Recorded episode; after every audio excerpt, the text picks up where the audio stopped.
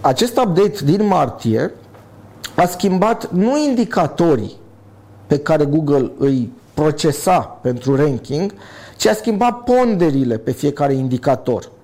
Și exemplul pe care oricine îl poate înțelege, vechimea domeniului poate fi un indicator de ranking.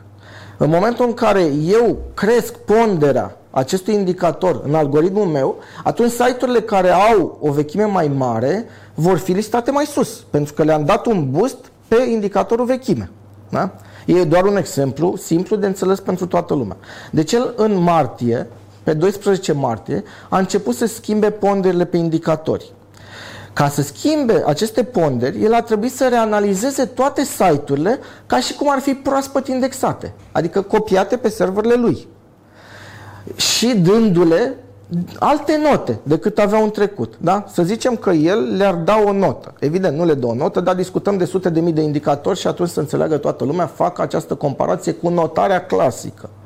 Deci el a luat fiecare site și l-a reanalizat ca și cum ar fi un site nou și a dat o altă notă, conform noilor reguli ale algoritmului de update. Da? Din uh, procesarea datelor cu care noi lucrăm, eu am tras câteva concluzii, printre care chiar dăduse o pondere mai importantă vechimii site-ului, cum de asemenea crescuse foarte mult ponderea pe valoarea brandului. De unde știm? Nu știm de la Google. Apropo de chestia asta, uh, sunt uh, mulți oameni care au câte un prieten la Google. Vreau să clarificăm, nimeni din Google nu știe ce se întâmplă cu update-ul. Nici angajații Google, nici chiar cei din middle management, poate nici cei din top management. Fiecare are o bucățică mică de care se ocupă, algoritmul de ranking fiind secret. Google nu mai comunică de prin 2014 cu lumea SEO prea mult. Sigur, există guideline-uri despre cum ar trebui să-ți optimizezi un site ca să ai șanse să apari în uh, ranking. Dar nu mai comunică. Ca atare de unde știm? E foarte bună întrebarea. Din procesarea unui volum mare de date. De acolo știm, pentru că procesăm, adică ne ocupăm de foarte multe site-uri din diferite domenii, fiecare aflate în faze diferite de evoluție. Da? Nu toate sunt site-uri aflate în top, unele sunt mai vechi, unele sunt mai noi, altele sunt cu brand mai cunoscut, altele mai puțin cunoscut, unele sunt pe domeniul medical, altele sunt pe domeniul magazinelor online de nu știu ce, temir ce domenii. Având acces la un volum mare de date, putem să ne dăm seama și să scoatem niște pattern-uri, niște tipare evolutive. Și astfel ne dăm seama cine a câștigat și cine a pierdut și ne dăm seama, practic, din aceste analize de date, cam care sunt schimbările. Așa se procedează la nivel internațional. Și atunci, din ceea ce știm noi, mai citind din ceea ce știe alt, eu știu, alt om de, de SEO din state, altcineva din UK, și atunci, punând la, la oaltă aceste informații, ne dăm seama ce s-a întâmplat de fapt. Din punctul meu de vedere, acest concurs, între ghilimele, nu s-a terminat. Încă nu putem emite un câștigător și un pierzător în chestia asta pentru că Google și-a dat seama că update-ul din martie a fost fail, adică a fost greșit, motiv pentru care acum, în iunie, acum 3 zile sau 4 zile, a pornit un update la update, pentru că de data asta l-a anunțat el și l-a numit tot Major Core Update, adică la fel cum a fost numit și cel din martie, și a venit și a refăcut din nou ponderile din observațiile pe care le-am, multe dintre site-uri care erau corect uh, servisate pe partea de SEO au câștigat tot ceea ce pierduseră. Uh, de ce spun că încă nu s-a terminat acest concurs să emitem uh, într-adevăr niște câștigători și niște pierzători? Pentru că deocamdată aceste update-uri nu au componentă de penalizare. Ca atare, în momentul în care cineva are un site penalizat pentru că a încălcat anumite guideline-uri Google și era în fundul Google sau nu mai era deloc, a venit acest update care i-a reanalizat site-ul neavând componenta de penalizare. Deci site-ul respectiv se bazează pe niște tehnici penalizate în prezent de Google, dar pe care acest update nu le-a văzut că nu are această componentă. Cum am spus, Google nu poate să proceseze și update algoritm uh, principal și algoritm de penalizare 1 și algoritm de penalizare 2. Nu poate să le ruleze pe toată odată. Și eu aștept ca în următoarea perioadă să pornească aceste update-uri de penalizare. Pentru că în momentul de față încă avem în top pe Google site-uri care s-au ridicat la suprafața apei, da? pentru că erau penalizate, erau undeva în mâl. Și acum deodată s-au ridicat și beneficiază de niște poziții foarte bune. Temporar. Da, temporar, clar temporar. Pentru că am, am analizat astfel de site-uri pe care pe anumite domenii nu le cunoșteam, nu mă lovisem niciodată de ele și zic, băi, stai, peste noapte site-ul ăsta a apărut în top. De unde? Și l-am analizat. Și mi-am dat seama că se bazează poziția lui curentă pe tehnici interzise de Google. Din punctul meu de vedere, acest update care a venit acum în uh, iunie corectează greșelile update-ului din martie și este foarte apropiat de ce era înainte. Adică cumva uh, schimbările au devenit mult mai insignifiante nu atât de majore cum au fost în martie când a început să ruleze. Cumva și-a dat seama că a produs foarte multe anomalii Google cu nou update și a revenit în mare parte la ceea ce era în trecut. Uh, motorul de căutare nu poate să schimbe radical algoritmul. El ține cont de niște principii normale pe care noi le cunoaștem și anume prima treabă care se traduce prin optimizarea on-page este relevanța paginii relevanța unei pagini web. Pe care, adică pe ce expresii, pe ce cuvinte e relevantă o pagină. Da? Și asta își dă seama, să spunem, prima formă prin care își dă seama este conținutul paginii. Sigur, există niște elemente de metadata pe care le cuantifică și pe ele, împreună cu conținutul din pagina respectivă. Dacă el a înțeles, adică pagina e bine optimizată și Google o înțelege pe ce cuvinte este relevantă, cum am discutat, o ia și o bagă, să presupunem un sertar sau o casetă de valori. Să spunem, nu știu, servicii medicale, să luăm un exemplu ipotetic, da? Dacă pagina este relevantă pe servicii medicale, o ia și o bagă în sertărașul cu servicii medicale.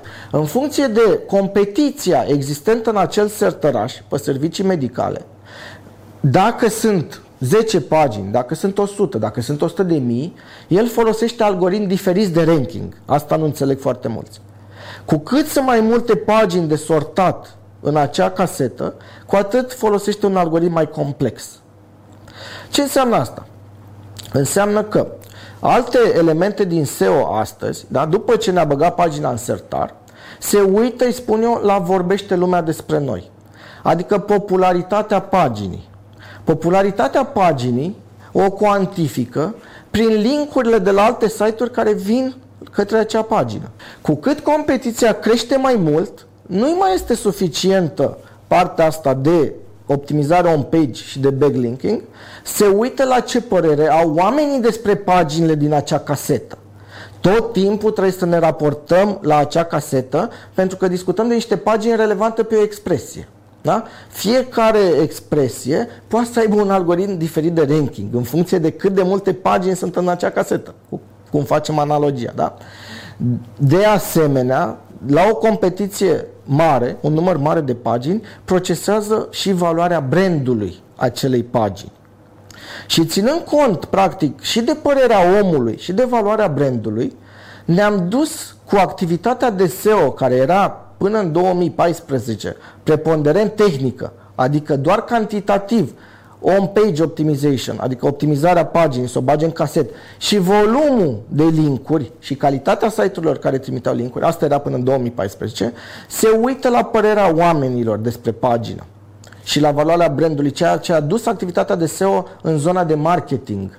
Pentru că deja începe să conteze oferta comercială, designul, viteza de încărcare, uh, lucruri care afectează omul într-un proces de achiziție. Că atunci când te uiți, te duci într-un magazin să cumperi o ciocolată, dar nu ești fidel unui brand și atunci contează foarte mult pentru tine ambalajul ciocolatei.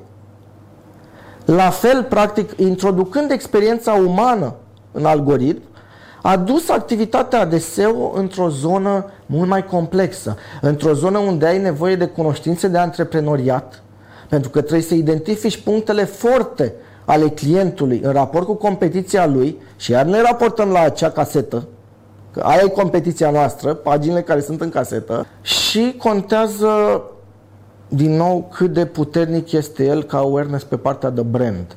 Având, având aceste noi să le spunem, uh, direcții de SEO.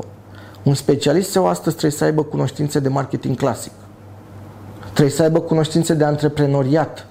Cum poate să înțeleagă un specialist SEO care a terminat Politehnica și are o experiență minimă în SEO, cum poate să înțeleagă businessul unui antreprenor de 15 ani, care importă nu știu ce uh, gresie și faianță, care uh, depinde, sau care face servicii de stomatologie, sau care închiriază mașini, sau care vinde laptopuri.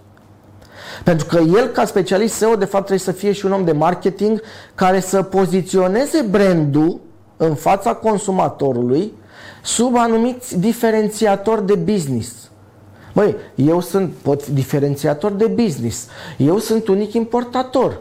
Eu am cea mai bună ofertă de preț. Eu am cea mai bună calitate. Eu am cea mai, cel mai bun serviciu, cel mai bun client care. Ăștia pot fi diferențiatori de business. Sunt foarte puțini oameni care fac SEO cu cunoștințe de marketing clasic.